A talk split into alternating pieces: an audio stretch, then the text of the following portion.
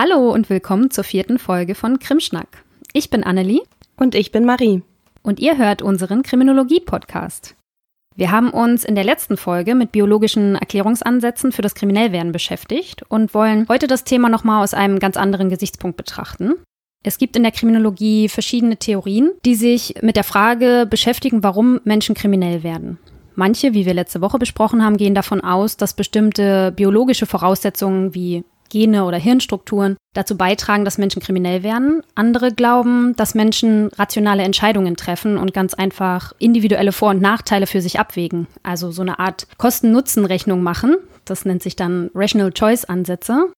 Wieder andere Theorien betrachten Zuschreibungsprozesse und gehen davon aus, dass das Label kriminell von Betroffenen übernommen wird. Das ist dann vor allem die sogenannte Labeling-Theorie. Andere betrachten den Raum, also die Städte bzw. Stadtteile mit besonders hohen Kriminalitätsraten und fragen sich, ob und wie ein bestimmtes Gefüge, Architektur oder Verfallserscheinungen Kriminalität begünstigen können. Da hat sich unter anderem die Chicago School sehr verdient gemacht und es gibt auch eine Theorie, die nennt sich Broken Windows Theorie, die beschäftigt sich auch damit. Es gibt also ganz verschiedene Linsen, durch die man in der Kriminologie blickt, um sich menschliches Handeln zu erklären. Ähnlich wie bei unserer Taschenlampenmetapher aus der zweiten Folge, versucht man auch hier wieder möglichst viel Licht ins Dunkel zu bringen, indem man mit verschiedenen Taschenlampen sozusagen in unterschiedliche Ecken des dunklen Kellers leuchtet. Wir wollen uns heute aber auf ganz bestimmte Ansätze beschränken Zuerst geht es um die sogenannte Anomie-Theorie, die davon ausgeht, dass Menschen immer dann straffällig werden, wenn sie nicht die legalen Mittel haben, um bestimmte gesellschaftliche Ziele zu erreichen. Die zweite Denkrichtung, die wir heute einschlagen, geht davon aus, dass eigentlich jeder Mensch dazu neigt, kriminell zu werden, um eigene Ziele zu erreichen. Die Frage ist dann eben, warum wird dann die Mehrheit der Menschen nicht kriminell? Mögliche Antworten bietet die Bindungstheorie bzw. ihr Nachfolger die allgemeine Kriminalitätstheorie.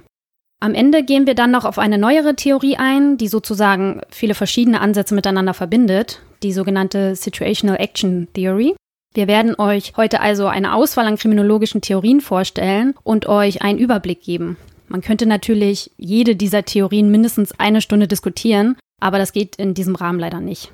Aber alle Quellen sind wie immer in den Shownotes und ihr könnt da auf jeden Fall auch noch tiefer einsteigen. Und unser Anliegen ist in erster Linie, euch für das Thema zu begeistern. Darum ist es das größte Kompliment für uns, wenn wir euer Interesse wecken und ihr euch dann auch selbst mit diesen Themen beschäftigt und sie vielleicht auch mal bei Diskussionen im Freundes- oder Kollegenkreis einbringt. Why not? also legt alles beiseite und zieht die Lauschschuhe lieber wieder aus. Macht es euch gemütlich, denn heute müsst ihr mal wieder ein bisschen mitdenken. Wir legen los. Krimschnack. Der Kriminologie-Podcast.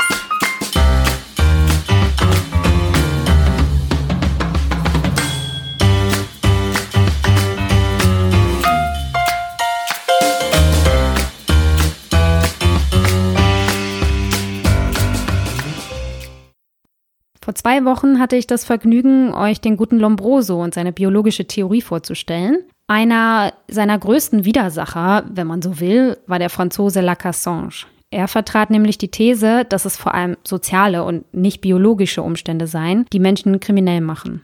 Marie hat schon letzte Woche einen sehr berühmten Ausspruch von Lacassange zitiert, der da lautet, jede Gesellschaft hat die Verbrecher, die sie verdient. Was auch ziemlich gut seine Denkrichtung zeigt.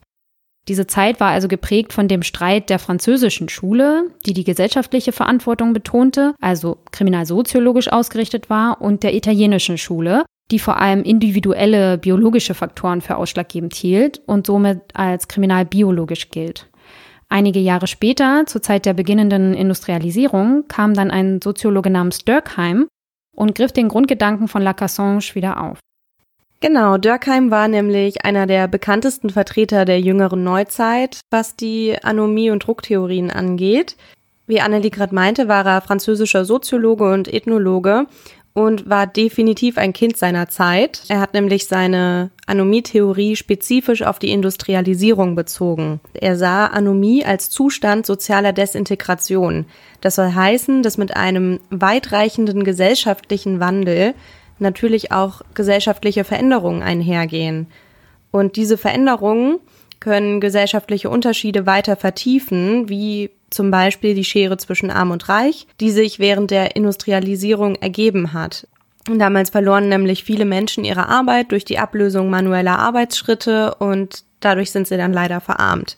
Durch den gesellschaftlichen Wandel schwinden dann alte Struktur- und Ordnungsprinzipien und der gesellschaftliche Zusammenhalt wird geschwächt, woraufhin allgemeinen sozialen Regeln, die bis dahin anerkannt waren und die Gültigkeit besaßen, weniger oder sogar gar keine Beachtung mehr geschenkt wird. Und wenn Abweichung in der Gesellschaft zur Regel wird, löst sich die kollektive Ordnung einer Gesellschaft auf. So Durkheim. Dann nehmen Egoismus und menschliche Triebe Oberhand und es entstehen anomische Zustände, die sich nach Durkheim in erhöhten Selbstmord- und Kriminalitätsraten äußern können. Also als Ausdruck gesellschaftlicher Normlosigkeit sozusagen. Anomie wird also als eine Situation definiert, in der Verwirrung bzw. Unklarheit über moralische und oder soziale Normen herrscht oder diese gar nicht vorhanden sind. Nach Dürkheim ist aber ein gewisses Maß an Kriminalität übrigens normal. Er hat nämlich festgestellt, dass Kriminalität in allen Gesellschaften vorkommt, auch wenn sie immer wieder die Form wechselt und nicht immer dieselben Handlungen als kriminell bezeichnet werden. Aber es ist eben Fakt, dass es im Verlauf der Geschichte immer Menschen gab, auf die Strafe angewendet wurde. Darüber hatten wir ja in unserer ersten Folge schon mal gesprochen. Abweichendes Verhalten findet nach Dürkheim vor allem bei Personen statt, die eine ungünstige Position in der Sozialstruktur haben und bei denen sich dann eine Kluft zwischen den Bedürfnissen und den Möglichkeiten, diese zu befriedigen, ergibt. Also wenn jemand während der Indu schwieriges Wort.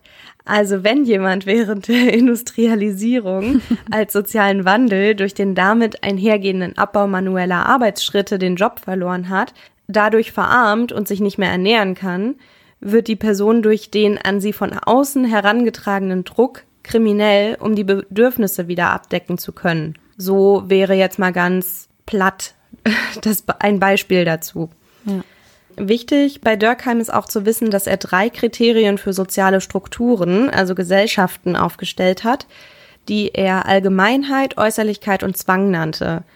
Kurz gesagt besagen die, dass gesellschaftliche Regeln für alle Individuen gelten, die in ihr leben und agieren, dass die Gesellschaft als von der eigenen Person unabhängig empfunden wird und schließlich, dass es der einzelnen Person nicht möglich ist, der sozialen Struktur entgegenzuwirken. Also man ist ihr irgendwie unterworfen und ausgeliefert.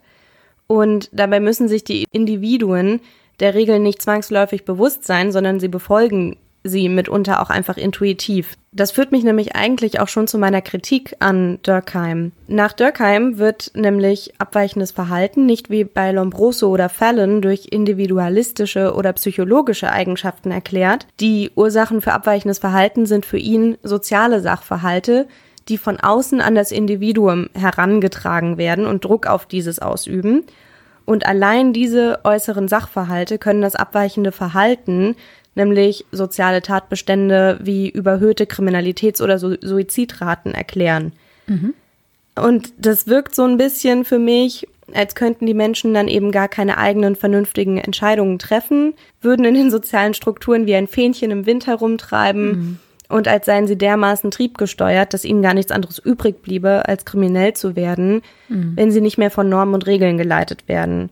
Und irgendwie ist das ja dann schon auch deterministisch, weil es ja dann hieße, okay, wer arm und arbeitslos ist, zum Beispiel, muss zwangsläufig kriminell werden, nur dass im Gegensatz zu Lombroso dann eben nicht die Ursache im Täter liegt, sondern in den äußeren Umständen.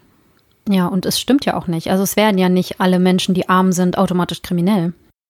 Das genau. erklärt Dürkheim ja dann auch nicht. Wie kommt es, dass dann manche trotz widriger Situationen eben nicht straffällig werden. Mhm. Also es war ja wahrscheinlich auch damals schon so, dass nicht alle Menschen, die von der Industrialisierung betroffen, ja, verarmt sind, dann automatisch kriminell waren. Ja. Von ja, daher genau. ist es vielleicht. Mhm. Also irgendwie findest du auch, dass das ein bisschen zu kurz gegriffen und zu einseitig ist? Es überzeugt mich noch nicht ganz, genau. ja. Also seine Theorie erscheint natürlich auch aus heutiger Sicht durch den Bezug zur Industrialisierung nicht mehr zeitgemäß. Mhm. Und er versuchte ja auch vor allem überhöhte Kriminalitäts- und Selbstmordraten zu erklären. Und mhm. die Theorie ist halt deshalb nicht geeignet, um alltägliche Kriminalitätsgeschehen zu erklären. Andererseits könnten die Ökonomisierung und die Globalisierung ja. durch die damit einhergehende Ungleichverteilung sozioökonomischer Ressourcen aber auch weitere Beispiele für Ursachen anomischer Zustände darstellen. Also mhm. es gibt zum Beispiel auch Forschende wie Wilhelm Heidmeier, die den westlichen Industriegesellschaften Ende der 1990er Jahre eben das diagnostiziert haben. Mhm. Also ich zitiere jetzt mal Stefan Lange, von dem habe ich dann nämlich einen Artikel zugefunden. Der hat sich mit Heidmeyers Diagnose auseinandergesetzt und ähm, sagt halt, dass sich der soziale Wandel radikal und krisenhaft beschleunigt habe. Und mhm. neben der in den 1990er anhaltenden Massenarbeitslosigkeit hatte Heidmeier eine allgemeine mit den Folgen von Globalisierung, von Kapital und Kommunikation zusammenhängende Verunsicherung angebracht mhm. aber eben auch, dass die Schere zwischen Arm und Reich immer größer werde und dass die bislang integrierenden Mittelschichten erodierten. Außerdem zögen sich immer mehr Menschen aus konfliktvermittelnden Institutionen, Vereinen und Verbänden etc. zurück. Und zwei letzte Punkte bildeten bei Heidmeier zusätzlich die gestiegenen Anforderungen der Arbeitswelt im Hinblick jetzt auf Mobilität und Arbeitsflexibilität und dass das eben zwischenmenschlichen Beziehungen belasten würde mhm. ähm, sowie die Auflösung von Wert- und Normenkonsensen, die mhm. bis dahin eben auch gesellschaftsintegrierend gewirkt hätten. Und wenn man diese Punkte zusammenfasst, verdichte sich dieses Spektrum von Problemlagen zu gesellschaftlichen Phänomenen, die Dürkheim als Anomie beschrieben hat. Ja. Und hm, dann habe ich mir die Frage gestellt, naja, aber leben wir heute in anomischen Zuständen? Weil wenn man jetzt irgendwie der, der Annahme folgen würde, also Dürkheims Annahme vor allem, dann müsste sich das ja irgendwie auch in überhöhten Kriminalitäts- und Selbstmordraten niederschlagen, oder? Mhm. Ja, wenn du fragst, ob wir in anomischen Zuständen leben, kommt es natürlich immer darauf an, wen du fragst.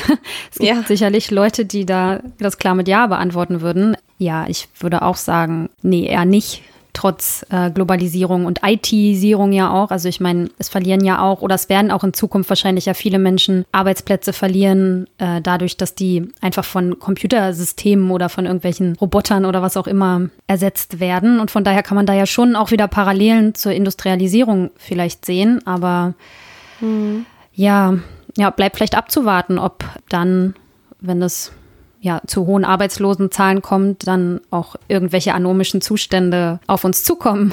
Ich mhm. denke eher nicht, also nicht, nicht in der Form. Denke ich eigentlich auch nicht. Und ich meine auch, dass Heidmeier da, also der hat quasi den Zeitabstand zwischen 1949 und 89 oder so verglichen mit ja.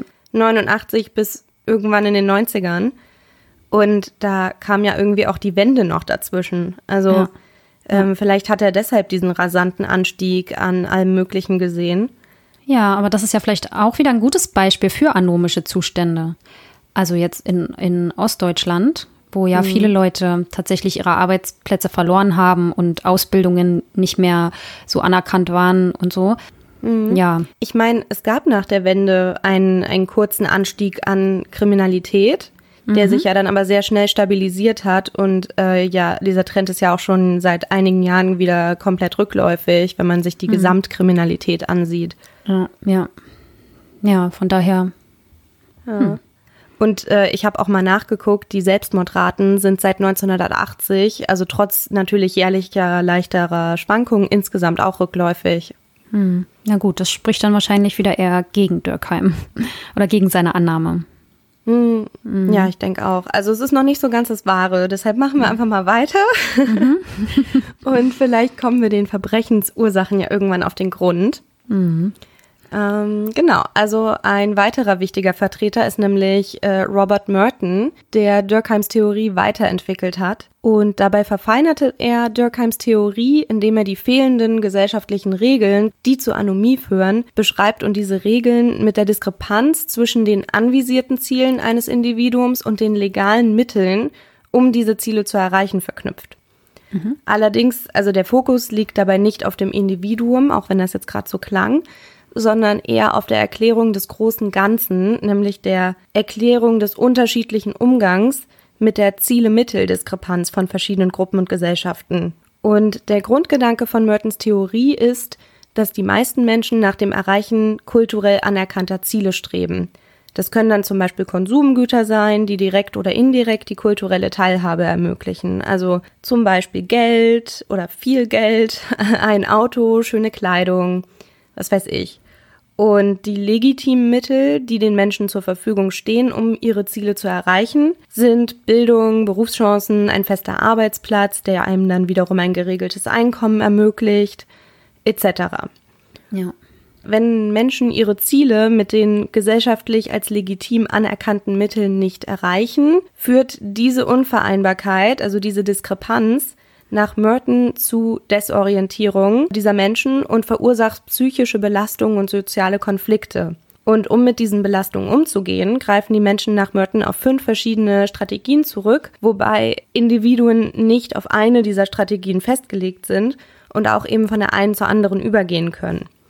Die erste Strategie wäre Konformität. Also da wird dann einfach akzeptiert, dass die Ziele mit den legalen Mitteln nicht erreicht werden können Beides wird dennoch weiterhin akzeptiert und es wird weiterhin mit den Belastungen gelebt, die durch diese Diskrepanz ausgelöst werden. Also Folge ist, dass die Menschen nicht kriminell handeln, um ihre Ziele zu erreichen. Das zweite ist die Innovation. Mhm. Dabei werden weiterhin die kulturellen Ziele verfolgt, aber eben nicht die äh, legitimen Mittel akzeptiert, die zur Verfügung stehen, um die Ziele zu erreichen. Das heißt, es wird dann erfinderisch nach einer Möglichkeit gesucht, wie die Ziele eben doch noch erreicht werden können abseits der legitimen Mittel und die Folge daraus ist eben kriminelles Handeln. Mhm. Die dritte Anpassungsmöglichkeit ist Ritualismus. Dabei werden die Ziele heruntergeschraubt, weil die legalen Mittel zur Erreichung der Ziele weiterhin akzeptiert und respektiert werden. Und hieraus folgt dann natürlich auch keine Kriminalität. Mhm. Die vierte Möglichkeit ist der Rückzug. Dabei werden dann fortan sowohl die kulturellen Ziele als auch die legalen Mittel abgelehnt. Und das könnte zum Beispiel zu Anpassungsformen wie Drogensucht und oder Obdachlosigkeit führen mhm. und könnte dann auch in Kriminalität münden. Die fünfte Möglichkeit ist äh, Rebellion und äh, das bedeutet, dass von nun an sowohl die kulturellen Ziele als auch die legalen Mittel bekämpft werden, um einen Wandel der sozialen Strukturen zu erreichen und so die Ziele und Mittel durch neue zu ersetzen. Und das mündet eben auch eigentlich ja immer in Kriminalität. Mhm. Und nach Merton handeln Menschen also kriminell, wenn ihnen Alternativen fehlen. Mhm. Damit ist Kriminalität immer eine Folge sozialstruktureller Ungleichheit und es sei Aufgabe der Kriminalpolitik, diese Ungleichheiten zu beseitigen, mhm. sodass auch finanziell schwächer gestellte Menschen die Möglichkeit haben, die kulturellen Ziele einer Gesellschaft mit legalen Mitteln zu erreichen. Mhm. Der größte anomische Druck lastet nach Merton auf der sozioökonomischen Unterschicht, weshalb dort ein überproportional hoher Anteil an kriminellem Verhalten vorzufinden sein müsste. Aber diese These hat sich nie erhärtet und im Prinzip kann man ja sagen, dass auch sehr reiche Menschen nach immer teureren und immer besseren kulturellen Gütern streben können. Also so frei nach dem Motto, irgendwer hat halt immer eine größere Yacht. Mhm. Und die Frage, die ich mir dann gestellt habe, also streben wir zum Beispiel jetzt hier in Deutschland überhaupt alle nach den gleichen kulturellen Zielen? Mhm. Ja, gute Frage. Mhm. Also, weil eigentlich sind wir doch eine sehr durch, durchmischte Gesellschaft mit vielen verschiedenen Szenen, oder? Ja, ich glaube, man kann schon so mh, hm, grobe Ziele definieren, die die meisten Menschen wahrscheinlich schon anstreben. Also irgendwie eine schöne Wohnung, vielleicht ein Auto fahren, ja, gerade wenn du dir jetzt Jugendliche anguckst, ähm, da ist es schon auch eine bestimmte Marke zu tragen, bestimmte Tonschuhe zu tragen. Und ja, je nachdem, welche Jugendkultur, da gibt es natürlich Unterschiede, die auch unterschiedlich definiert mhm. sind. Auch vielleicht in verschiedenen Regionen sind dann andere Schuhe angesagt oder so, aber vielleicht so im, mhm. im, im wenn man das ganz grob fasst, ne, dann gibt es, glaube ich, schon so Ziele, die man anstrebt. Was, was das Du hast das gerade mit der Yacht angesprochen. Ähm, ich musste gerade so an White-Collar-Crime denken, also so die Verbrechen der Reichen sozusagen, äh, Steuerhinterziehung mhm. oder Betrug oder irgendwie, ähm, ja, das fällt dann natürlich da gar nicht rein, weil die ja eigentlich die normalerweise anerkannten Ziele schon erreichen. Aber wie du schon sagst, definieren die sich ja dann vielleicht wieder andere Ziele, die in der restlichen Gesellschaft ja dann auch nicht so definiert sind, dass man irgendwie ein Privatjet hat und eine große Yacht weiß ich auch nicht. Von daher hast du schon recht. Wahrscheinlich ist das tatsächlich sehr divers, was man da als Ziel definiert. Ja, ich denke auch. Also Ähm, man kann auf jeden Fall nicht sagen, dass es so ein Ziel oder also dass für eine gesamte Gesellschaft ein, ein gleiches Ziel besteht. Mhm. Ich denke auch, dass man das so ein bisschen, also man kann es sicherlich für bestimmte Subkulturen oder mhm. Jugendkulturen oder äh, bestimmte Szenen vielleicht herunterbrechen. Mhm. Ja, du hast schon recht. Vielleicht kann man auch sagen, da wir in einer kapitalistischen Gesellschaft leben, äh, streben wir irgendwo alle nach Geld, weil nach Geld das ist, ja. was wir brauchen, um unsere ja um unsere Bedürfnisse, auch wenn es eben nur Ernährung und so und ein Dach mhm. über dem Kopf ist, zu befriedigen. Naja, aber das, das war auf jeden Fall was, wo ich dachte, naja, das mhm. ist vielleicht nicht ganz spezifisch genug. Also das hat er vielleicht ein bisschen, ähm, mhm. ja, ein bisschen ein bisschen zu weit gefasst, ja. Mhm. Was bei ihm auch keine Beachtung findet, ist, finde ich, die Frage nach den Zugangsmöglichkeiten zu illegitimen Mitteln, um mhm. die Ziele zu erreichen. Also wer jetzt einen Raub begehen will und keinen Zugang oder eine, Ra eine Bank überfallen will und keinen Zugang zu Wa Waffen hat, mhm. kann das halt auch nicht machen. Ja, stimmt. Aber weißt du, was immer mein größtes Problem war mit Merton? also Mhm. Zumindest im Studium. Ähm, da dachte ich immer, diese Theorie klingt ja schon sinnvoll und es macht auch, also es ist ja in sich schlüssig, aber es erklärt halt vor allem so Aneignungskriminalität und eventuell auch Drogenkriminalität. Ja, aber im Prinzip ja nicht Gewalt oder Sexualdelikte. Aber ich muss sagen, mhm, genau. Mittlerweile ist mir bewusster geworden als vielleicht früher noch, dass ein großer Teil der Gefängnisinsassen, also jetzt mal spezifisch auf Deutschland bezogen, das ist aber eigentlich überall so, tatsächlich wegen Aneignungs- und Drogendelikten im Gefängnis sitzen. Und das sind nicht die typischen Serienmörder oder Serienvergewaltiger, an die man vielleicht so zuerst denkt. Und ich habe jetzt in Vorbereitung auf die Folge mal versucht, offizielle Statistiken zu finden, um auch mal genau aufzudröseln, wie viele Menschen aus welchen Gründen im Gefängnis sitzen. Das ist leider gar nicht so einfach, denn es gibt gar keine wirklich offiziellen Statistiken, wo das so aufgeführt ist. Aber mein alter Professor, Professor Dünkel, und seine Kollegen Geng und Harrendorf haben in, einem, in einer Zeitschrift die Daten mal von 1990 bis 2018 ganz gut dargelegt. Ja, das packe ich auf jeden Fall auch in die Shownotes, wer sich dafür interessiert. Auf jeden Fall einmal reinlesen, das ist wirklich sehr interessant. Und ähm, nach dieser Statistik ist es nämlich wirklich so, dass Tötungs- und Sexualdelikte 2018 nur 8,7 Prozent der Gefängnispopulation ausgemacht haben. Ne? Wenn wir jetzt die Körperverletzungsdelikte noch mit dazu nehmen, sind es dann insgesamt 30 Prozent knapp. Ja, der Rest der Insassen sitzt tatsächlich also wegen Diebstahl, Unterschlagung, Betrug, auch Raub und Erpressung. Das sind zusammengenommen fast 60 Prozent, also wirklich sehr großer Teil, so an Aneignungskriminalität sozusagen. Und der Rest sitzt wegen Drogen, das sind nochmal 5 Prozent, und Straßenverkehrsdelikten. Und auch interessant finde ich, dass in Berlin, da habe ich gerade äh, einen Zeitungsartikel zugelesen, 900 Menschen derzeit im Gefängnis sitzen wegen Schwarzfahrens. Was? Ja, und das ist schon echt. Und dann muss man sagen, gut, dann kann man schon sagen, dass vielleicht die Anomie-Theorie oder dieser Grundgedanke, der ja so auf Aneignungsdelikte ausgelegt ist, schon dann doch vielleicht einen Großteil der Kriminalität zumindest erklären könnte. Ne? Mhm. Theoretisch. Ja, also genau, auf jeden Fall nämlich, ja. genau, also auf jeden Fall Verbrechen, bei denen Geld das Ziel ist. Also ich meine, ich habe dann auch gedacht, natürlich könnte das am Ende auch Mord sein, wenn es dabei um Erberschleichung ja. geht. Ja, ja, oder um bei einem Raub oder so, ja. Genau, oder Auftragstaten, keine Ahnung. Ja, ähm, ja. Aber eben keine Verbrechen aus Leidenschaft oder auch Affekttaten spielen genau, da auch nicht genau. rein. Mhm. Genau, ja, das meinte ich. Ja. Ähm, die Zahlen, die ich gerade genannt habe, waren übrigens Jugendkriminalität. Das hatte ich vergessen dazu zu sagen. Ah. ähm, genau, also diese Zahlen beziehen sich nur auf Jugendkriminalität. Auch das mit dem Schwarzfahren? Ähm, nee, das mit dem Schwarzfahren nicht. Dieser Artikel okay. war allgemein, also derzeit ah, okay. in, in Berliner Gefängnissen, ne? Aber mhm. das mit, den, mit der Statistik, da ging es nur um ist ja nochmal wichtig zu erwähnen. Ja, ja, ja. Also ich ja. werde auf jeden Fall mal reingucken. Super spannend.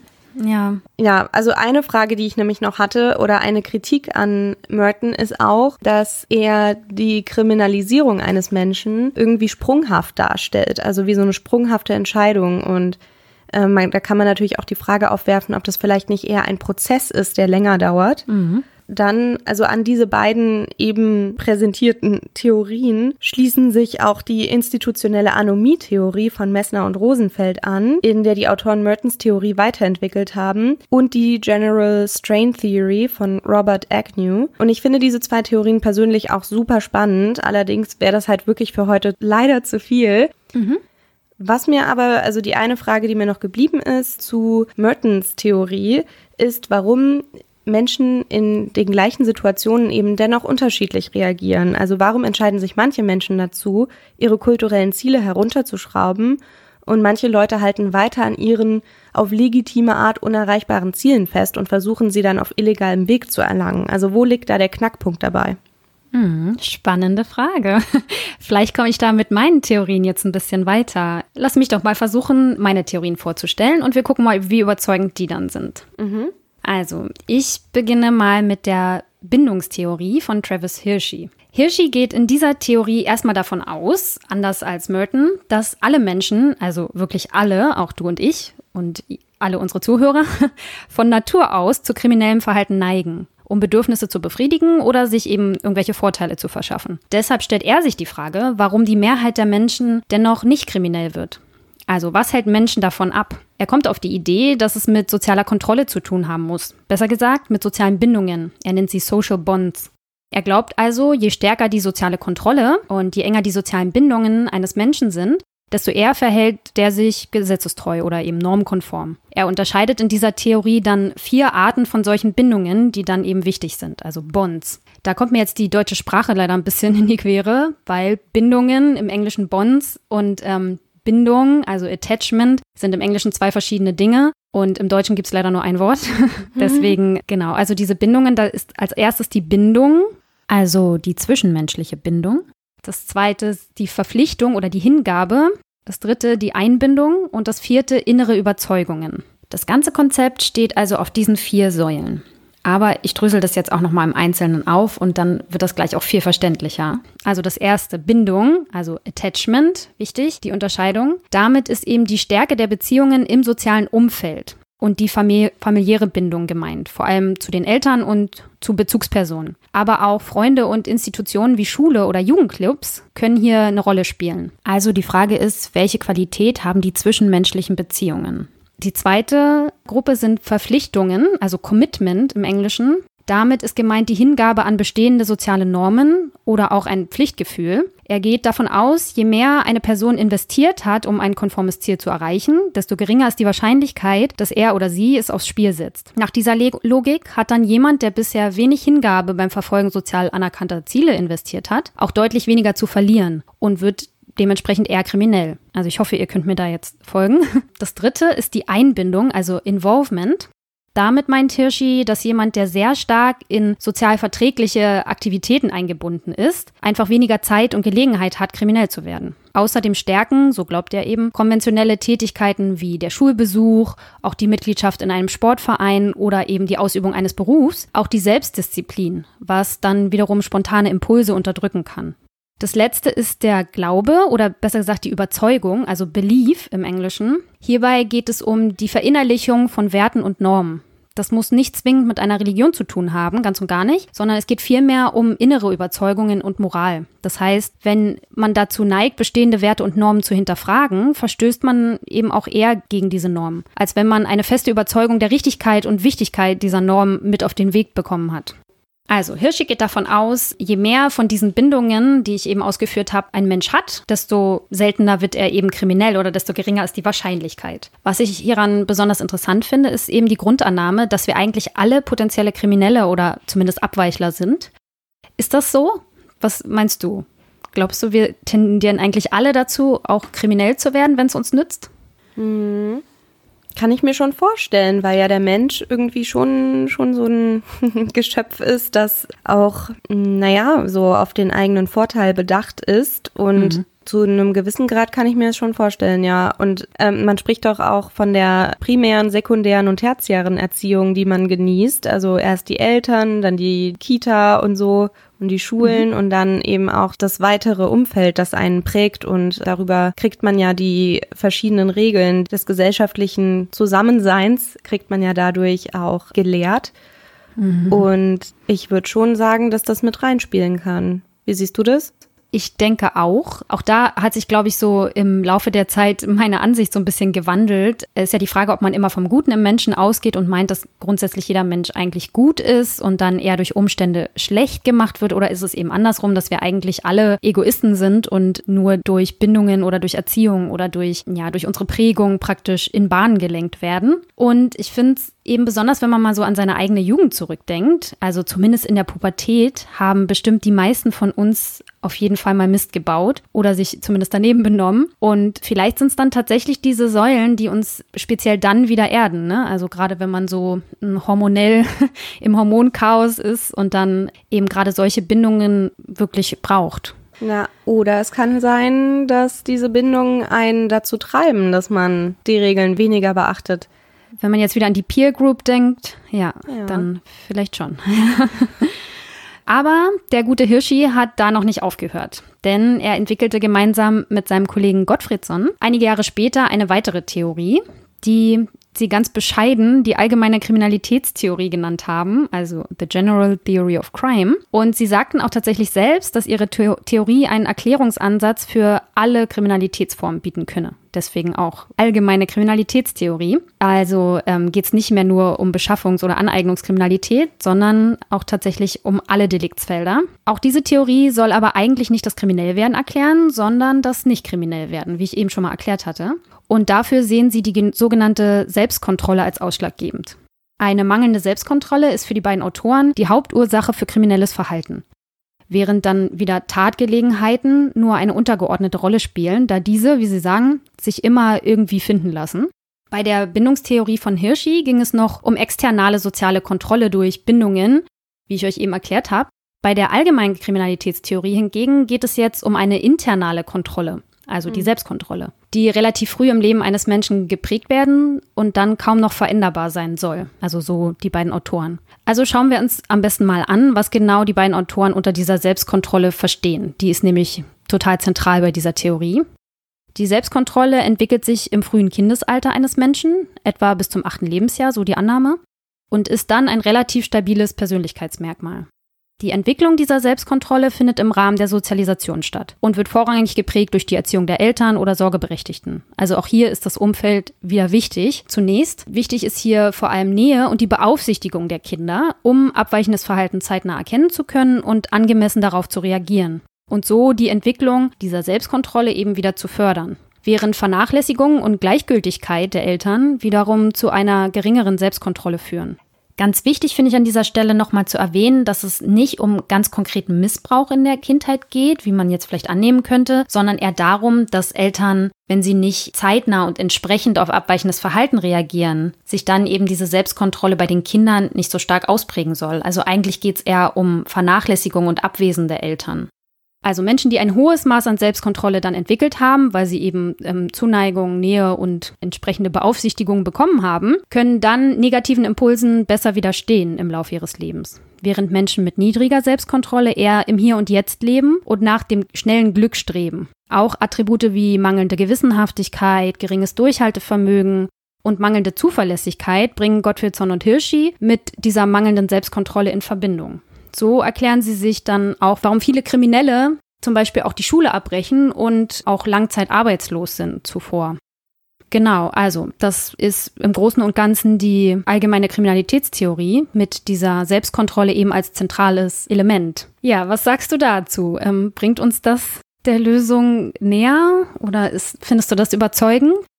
Ich finde das schon auch überzeugend. Ich glaube aber, dass es eben wahrscheinlich auch eher eine Mischung aus, äh, aus beidem sein wird. Mhm. Da habe ich ja vielleicht auch gleich noch was. Also ähm, das heißt aber, dass diese Theorie, da meintest du ja, die wird für alle mhm. möglichen Delikte anwendbar sein, aber die erste von Hirschi, für welche Delikte war die anwendbar oder auch war auch generell oder nicht definiert? Naja, er hat es nicht konkret definiert. Also Gottfriedson und Hirschi haben das halt wirklich ganz explizit gesagt, dass sie der Meinung sind, dass die diese weiterentwickelte Theorie eben alle Deliktsbereiche erklären kann, weil es ja eben oftmals zuvor die Kritik gab, dass ja eben gerade so Affekttaten oder ähm, so emotionale Taten eben nicht mit drunter fallen. Hm. Obwohl man das auch bei dieser Bindungstheorie schon auch mit da rein interpretieren kann, finde ich, dass wenn ein Mensch diese Bindungen nicht hat, dass er dann nicht nur Diebstähle oder Raubüberfälle begeht, sondern dann eben vielleicht auch eher dazu geneigt ist, einen Menschen zu ermorden oder gewalttätig zu werden. Von hm. daher, aber es wurde halt nicht so explizit gesagt, ja. Ja, ja, das wird ja wieder diese, diese These bestätigen, dass äh, Menschen, die sich in eine Gesellschaft nicht ausreichend integriert fühlen, dass die dann mhm. eher geneigt sind, gegen die Regeln der Gesellschaft zu verstoßen. Ja, ja genau. Ja, da überschneidet sich das ja auch so ein bisschen. Und mhm. auch bei dieser Selbstkontrolle sind ja auch diese Bindungen wichtig, nur halt eben eigentlich nur in den ersten acht Jahren, ne? Weil hm. bis sich diese Selbstkontrolle ausgebildet hat und danach, also zumindest nach diesen, nach den beiden Autoren, ist es dann so, wenn dieses Persönlichkeitsmerkmal dann vorhanden ist, ja, dann wäre es wieder nicht mehr ganz so wichtig, wie die Bindungen sind. Mhm. Hm, von daher, ja. Das finde ich dann auch irgendwie wieder ein bisschen kurz gegriffen. Mhm. Weil das irgendwie auch, naja, irgendwie hat es doch auch sowas von wegen, naja, wenn der Mensch halt mit acht Jahren nicht gelernt hat, dass er nichts klauen mhm. darf, dann wird er sein ganzes Leben lang irgendwie sich nicht unter Kontrolle haben. Ja, da muss ich immer an den Spruch denken. Was Hänschen nicht lernt, lernt Hans nimmer mehr. Ja, aber daran glaube ich auch nicht so richtig. Also ich glaube, mm, also ich glaube schon, dass sich so eine Persönlichkeit in den frühen Kindesjahren auch prägt mhm. und auch so Impulskontrolle und sowas definitiv auch da schon, also auch da schon die Grundsteine gelegt werden. Mhm. Aber ich glaube schon, dass es auch noch im späteren Kindesalter und auch im Jugendalter da schon noch sehr prägende ja. äh, Umwelteinflüsse geben kann, die auf so einen Menschen einwirken. Vor allem, wenn man sich anschaut, dass vor allem Jugendliche also Männer, mhm, ähm, ja. häufig in ihrer Jugendzeit kriminell werden und mhm. sich das dann nach hinten hin, also wie, wie so auswächst zu Mitte 20 spätestens. Also das ja. hat hier mein Strafrechtsprof im Kriminologiestudium hat uns das mal äh, mhm. gezeigt anhand von Daten. Und ja, daran sieht man ja auch, dass das nicht allein ausschlaggebend zu sein hat, wie viel Selbstkontrolle die Menschen mit acht Jahren haben. Ja, zumal, wenn das wirklich so ein stabiles Persönlichkeitsmerkmal ist, dann wird ja dadurch auf jeden Fall nicht der Peak erklärt, also diese ansteigende Kurve im Jugendalter. Mhm. Wie du schon sagst, gerade, also bei Männern noch stärker als bei Frauen, aber weil, wenn das ein stabiles Persönlichkeitsmerkmal ist, müssten ja diese Menschen eigentlich dann ihr Leben lang zu Kriminalität neigen. Genau wenn ja. sie diese Selbstkontrolle nicht ausgebildet haben oder nicht so stark ausgebildet haben. Und ja, wie du schon sagst, wissen wir ja zumindest heutzutage aus Daten, dass es auf jeden Fall diesen, diesen Peak in den Kurven gibt. Genau. Und also ich widerspreche da sozusagen nicht der Selbstkontrolle als Variable selbst, sondern eher, dass es mit acht Jahren schon ausgebildet mhm. sein muss. Ja, ja. Genau. Ja, und also es gibt auch Kritik an dieser Theorie, klar, gibt, die gibt's immer. Also aber vor allem die größte Kritik ist halt, dass sie diese Selbstkontrolle ja relativ weit ausgelegt haben. Ne? Also es ist nicht sehr spezifisch definiert, was damit eigentlich tatsächlich gemeint ist oder wie das psychologisch erklärt wird. Ne? Mhm. Von daher, ja, mhm. gibt es auch da noch Verbesserungsbedarf. naja, so würde ich es jetzt vielleicht nicht sagen. Es waren schon sehr intelligente Menschen, die sich das ausgedacht haben. Aber wie, wie ich auch schon am Anfang gesagt habe, sind das halt alles immer bestimmte Linsen, die auch ihre Daseinsberechtigung haben. Aber ich glaube, man braucht da noch weitere Linsen. So wollte ich das ausdrücken, um da vielleicht ein, ein vollständigeres Bild zu bekommen. Genau, und eine Linse äh, lege ich jetzt nochmal an. Ja, genau. ähm, das mal. Genau. Es gibt nämlich noch von Per Olaf Wikström mhm. die Situational Action Theory, kurz SAT, und die bietet nämlich eine Symbiose aus individuellen Neigungen von Individuen und Umweltaspekten, denen die Individuen ausgesetzt sind, die dann Menschen kriminell handeln lassen. Dabei geht es halt um die Vorhersage, wie diese Interaktion der Person mit ihrer Umwelt zu Kriminalität führt, also um die Ursachen und um den Prozess, durch den es dazu kommt.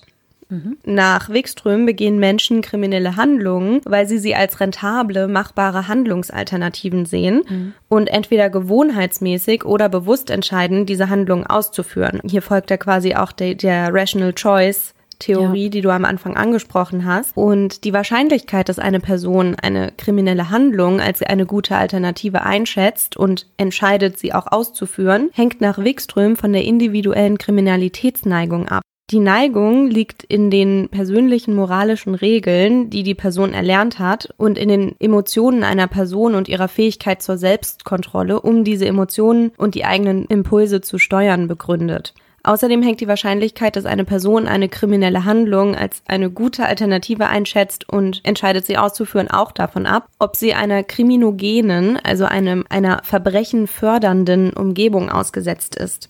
Hm. Dabei kommt es dann auf das Zusammenspiel zwischen der Neigung und der Umgebung an. Und auch im Hinblick auf die Umgebung kommen natürlich den moralischen Regeln und der Art, wie diese ausgeführt werden, hohe Bedeutung zu welche Rolle soziale Bedingungen und wie soziale Integration oder der Ausschluss aus einer Gesellschaft sowie die persönliche Entwicklung eines Menschen spielen, soll nach Wikström ebenfalls in Betracht gezogen werden als die Ursachen für die Ursachen. Mhm. Allerdings beschränken sich die relevanten Ursachen für die Kriminalitätsursachen dabei eben auf diejenigen Aspekte der Lebensgeschichte eines Menschen, bei denen gezeigt werden kann, dass sie die Entwicklung der individuellen Neigungen und das Aufkommen von kriminellen Handlungen fördern können und Natürlich beschränken sie sich auf die relevanten unterschiedlichen Umgebungen, denen ein Mensch ausgesetzt sein kann. Also es ist, ist jetzt nicht alles aus der Geschichte eines Menschen wichtig. Mhm. Und äh, die SAT versucht eben auf die Rational Choice Theorie und die vorherigen Anomie- und Drucktheorien und auch Kontrolltheorien aufzubauen mhm. und die Mechanismen, nach denen Menschen handeln, zu erklären und bezieht dabei eben auch den Prozess mit ein, der zu, den, zu der kriminellen Aktion führt. Mhm. Das war ja ein Kritikpunkt bei Merton, dass das nicht mit drin sei. Was hältst du von der Theorie? Klingt das jetzt schon besser? Ja, also ich finde ja diesen Wikström ganz clever. Mhm. Also ich glaube, es war jetzt auf jeden Fall ist das so mit die komplexeste Theorie, weil sie so sehr viele Elemente beinhaltet und sich nicht praktisch nur auf einen auf eine Sache den Fokus legt, sondern aus verschiedenen Theorien sich praktisch überzeugende Ansätze rausnimmt und die gut zusammenführt, finde mhm. ich. Also von daher finde ich das schon schon überzeugend, ja. Ich fand das jetzt auch echt schwierig, das so runterzubrechen. Ja, also weil ja, man, die weil die wirklich komplex. so komplex ist, da könnte man ja. wirklich lange drüber reden und das alles aufschlüsseln und mhm. ja. Mhm. Ja, ich finde es immer generell, glaube ich, ganz gut, wenn man ähm, verschiedene Ansätze miteinander kombiniert. Ja, ich meine, menschliches Handeln ist auch so komplex. Wenn du dich mal selber hinterfragst, warum du tust, was du tust, weiß ich nicht, da spielen so viele Dinge eine Rolle und das ist ja bei Kriminalität ja noch krasser. Von daher finde ich das schon einen guten Ansatz, muss ich sagen. Ich finde mhm. das schon überzeugend. Obwohl, ja, gerade dieser Rational Choice Aspekt, ja, der wird ja oftmals kritisiert, obwohl ich den auch nicht unüberzeugend finde. Also gerade in diesem, in dieser Konstellation, wie er das äh, argumentiert, finde ich das eigentlich schon sinnvoll, ja. Ja, naja, irgendwie, weil er halt nicht sagt, dass das alles so deterministisch ist und mhm. dass wenn ein Mensch die und die Bedingungen vor sich hat, dass er dann auf jeden Fall einfach kriminell wird und da, ne, ja. wie ich vorhin meinte, wie so ein Fähnchen im Wind irgendwie sich einfach mhm. in diesen sozialen Strukturen bewegt, sondern dass es ja. eben trotzdem eine bewusste Entscheidung ist. Und mhm. das führt er dann eben zum Beispiel eben auf Selbstkontrolle auch zurück. Ja. Ja, da und, sind wir wieder bei der Selbstkontrolle. ja, genau. Ja. Und weil sich ja vorhin Durkheim und Merton irgendwie auch auf diese sozial schwächer gestellten gesellschaftlichen Schichten bezogen haben, mhm. würde ich nochmal den einen Artikel, den die, die haben, also Wikström und eine Kollegin von ihm, Kyle Schreiber, haben 2016 so einen Artikel rausgebracht, mhm. in dem sie sich der paradoxen Beziehung zwischen sozialer Benachteiligung und Kriminalität gewidmet haben mhm. äh, weil nämlich die meisten GewohnheitsverbrecherInnen aus sozial benachteiligten Umgebungen kommen. Aber die meisten Menschen aus sozial benachteiligten Umgebungen werden natürlich nicht kriminell. Und mhm. Das ist halt irgendwie so ein leichter Widerspruch in sich. Sie haben bei dieser Untersuchung herausgefunden, dass nicht die soziale Benachteiligung per se ausschlaggebend für das Kriminellwerden ist, sondern dass im Vergleich zu wohlhabenden Haushalten einfach mehr Menschen aus sozial benachteiligten Umgebungen hohe kriminelle Neigungen entwickeln würden und mhm. häufiger kriminogenen Umgebungen ausgesetzt seien. Also das haben sie in dieser Studie auch nachweisen können. Das war eine Längsschnittstudie. Und also ich will es nochmal wiederholen. Das heißt, dass die Neigung und die Umgebung wichtigere und ausschlaggebendere Prädiktoren für die Verwicklung in kriminelle Handlungen sind als die soziale Benachteiligung selbst. Und mhm. das würde ja sowohl Durkheim als auch Merton widersprechen eigentlich, oder? Ja, in allem. Ja. ja, spannend, auf jeden Fall. An dieser Stelle, wo wir gerade mit den Theorien für heute durch sind und ihr ja auch schon beim letzten Mal die kriminalbiologischen Theorien gehört habt, möchte ich gerne die Gelegenheit nochmal nutzen, um ganz kurz zu erklären, was eigentlich eine wissenschaftliche Theorie ist und woher sie kommt und was sie ausmacht. Ich weiß, dass die meisten von euch sicherlich wissen, was eine Theorie ist, denn jeder von uns stellt im Alltag Theorien auf und ähm, wir haben natürlich eine Vorstellung davon, was das ist. Aber wissenschaftliche Theorien haben halt auch nochmal ganz spezielle Besonderheiten. Denn bei wissenschaftlichen Theorien ist es so, dass eben WissenschaftlerInnen hypothetische Annahmen aufstellen, die dann durch wiederholte empirische Überprüfung verallgemeinert, verifiziert, also bewiesen und als Gesetzmäßigkeit formuliert werden können. Meistens ist das Vorgehen dabei induktiv, das heißt, diese Wissenschaftlerinnen haben zuvor ganz viele empirische Daten gesammelt oder Beobachtungen angestellt und leiten ihre Theorie daraus ab. Möglich ist aber auch, dass man eine bereits bestehende Theorie nimmt und sie mit den eigenen Beobachtungen abgleicht und diese dabei bestätigt oder eben die Theorie abwandelt oder eigene Hypothesen daraus entwickelt. Wissenschaftliche Theorien müssen auf jeden Fall einer ständigen Überprüfung durch andere Wissenschaftlerinnen standhalten, um wirklich überzeugen zu können. Und hier ist auch der große Unterschied zwischen sogenannten Verschwörungstheorien.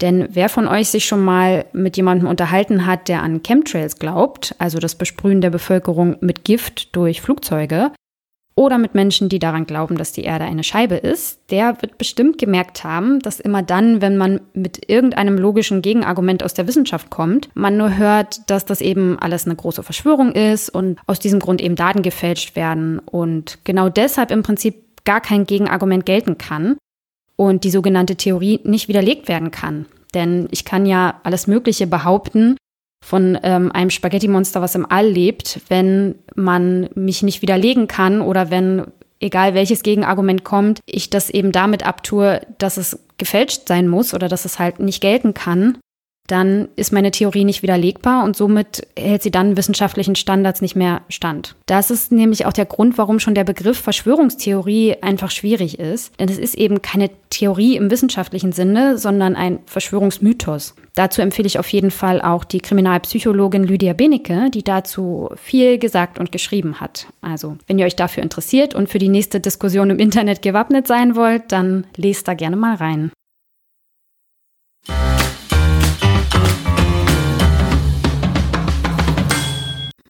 So, jetzt haben wir euch die Ideen vorgestellt, dieser insgesamt sechs verschiedenen Ansätze und ihr dürft jetzt einfach mal selbst überlegen, welche ihr für euch am überzeugendsten findet. Schreibt uns das auch gerne bei Facebook oder Instagram. Ja, genau. Wir freuen uns immer über eure Diskussionsbeiträge, eure Meinungen. Schreibt uns immer gern. Und das ist auch die perfekte Überleitung zu dem Feedback aus der letzten Folge.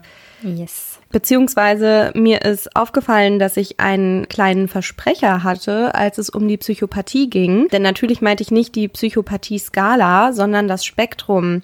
Und dabei habe ich mich nämlich auf die Prüfliste PCLR von Robert Hare bezogen. Bei diesem Test kann man Ergebnisse zwischen 0 und 40 Punkten erreichen.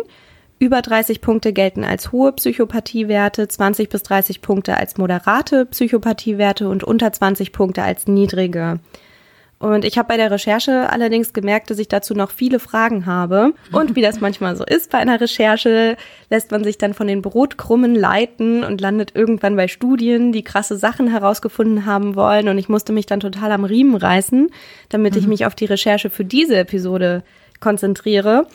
Ähm, aber auf jeden Fall hat mich das wirklich angefixt und deshalb würde ich äh, darüber gerne ein oder zwei Folgen gestalten, wenn du dazu auch Lust hast. Oh ja, über Psychopathie. Mhm, genau, dann könnten wir nämlich Fall. Ja, dann könnten wir nämlich nochmal genauer ansehen, was Psychopathie wirklich ist, was sie nicht ist. Da gibt's ja auch super viele Mythen. Mhm. Äh, und welchen Zusammenhang es zu Kriminalität gibt und wo dabei aber auch die Grenzen liegen. Mhm. Ja. ja. Sehr gerne, sehr gerne. Aber ich glaube, mhm. das mit dem Spektrum statt Skala ist nur den wirklichen Nerds unter den Hörern aufgefallen. Aber ich habe auch äh, eine Nachricht von einer Hörerin bekommen, die mich darauf hingewiesen hat. Ich habe euch ja letzte Woche ähm, die Forschung rund um das MAUA-Gen, was ich gerne bei Versprechern auch Mao-Am-Gen nenne, vorgestellt. Und diese Hörerin schrieb mir, dass es da auch eine Forschung gab bei, bei diesem Kriegervolk der Maori. Ja, das ist auf jeden Fall auch sehr, sehr spannend. Ähm, das wollte ich nur auch nochmal nachtragen, damit ihr auch darüber erfahrt. Also das wurde auch stark kritisiert, aber das will ich jetzt an der Stelle auch nicht so arg ausführen. Genau. Das war's auch schon, ne? Wollte ich noch irgendwas anderes sagen zum Feedback? Nietzsche. Ach ja, Nietzsche, genau, Nietzsche, Nietzsche, nee, nee, Nietzsche. Und zwar habe ich mich bei meiner, bei meiner Einlassung zu Nietzsche beim letzten Mal wohl auf ein bisschen dünnes Eis begeben. Besser gesagt, ähm, hat mein einer Satz, den ich dazu gesagt habe, wohl ein bisschen zu kurz gegriffen. Dafür möchte ich mich entschuldigen bei allen Nietzsche-Fans da draußen. Die vielen die vielen Nietzsche-Fans unter euch. Ähm, nein, also es ist so, dass ja, Philosophie ist natürlich nicht mein Fachgebiet und ich hätte mich da vielleicht ein bisschen mehr noch mit auseinandersetzen sollen, als das einfach nur so nebenbei zu machen. Das hätte auch zu weit geführt, aber ich hätte es vielleicht dann einfach sein lassen sollen. So viel dazu. so viel zu unseren Fehlern und Auslassungen und äh, ja. Das war's für heute von uns. Wenn ihr Anmerkungen oder Fragen habt, schreibt uns das gerne bei Instagram oder Facebook. Dort findet ihr uns unter unserem Namen, nämlich Krimschnack. Und schreibt uns auch gerne mal eine E-Mail unter krimschnack.protonmail.com, falls ihr in den sozialen Medien nicht so unterwegs seid. Wir freuen uns über jegliche Kontaktaufnahme. Wir freuen uns natürlich auch, wenn ihr uns abonniert oder uns folgt oder der Facebook-Gruppe beitretet. Und wir freuen uns übrigens auch sehr darüber, dass die Diskussionen jetzt anlaufen. Das ist sehr spannend für uns zu sehen. Mhm. Und uns interessiert einfach auch wirklich, was ihr zu den Themen denkt, die wir hier thematisieren. Ja. Ihr hört unsere nächste Folge wieder in zwei Wochen am Sonntag. Und dabei geht es um also ihr habt heute viel darüber gehört, welche Theorien es gibt zur Erklärung von Kriminalität. Und aus einigen Internetdebatten weiß ich, dass viele von euch aufgrund von True Crime Podcasts und Dokumentationen bestimmt davon ausgehen, dass viele der Täter im Kindes- und Jugendalter oftmals selbst Opfer von Gewalt waren, oft sogar im eigenen Elternhaus oder im direkten Umfeld. Und dass das vielleicht sogar einer der Hauptgründe für ihre späteren Taten sein könnte. Und ich denke auch, dass das ein wichtiger Faktor sein kann bei bestimmten Delikten. Und wir wissen auch aus Studien, dass es insbesondere bei Gewaltkriminalität einen Zusammenhang zwischen der eigenen Gewalterfahrung und der späteren Gewalttätigkeit eines Menschen gibt. Täter können also auch Opfer sein. Das ist einer von vielen Gründen, warum wir in der nächsten Folge den Fokus mal vom Täter auf das Kriminalitätsopfer schwenken wollen und uns der Viktimologie widmen werden. In unserer Strafjustiz und auch in den Medien wird aus unserer Sicht sehr viel über Täter, aber wenig über die Opfer von Kriminalität gesprochen. Also was macht Opfererfahrung mit Menschen? Warum ist schon der Begriff Opfer schwierig? Inwieweit hat man Einfluss darauf, ob man, ob man Opfer von Verbrechen wird? Tragen Opfer vielleicht manchmal sogar eine Teilschuld?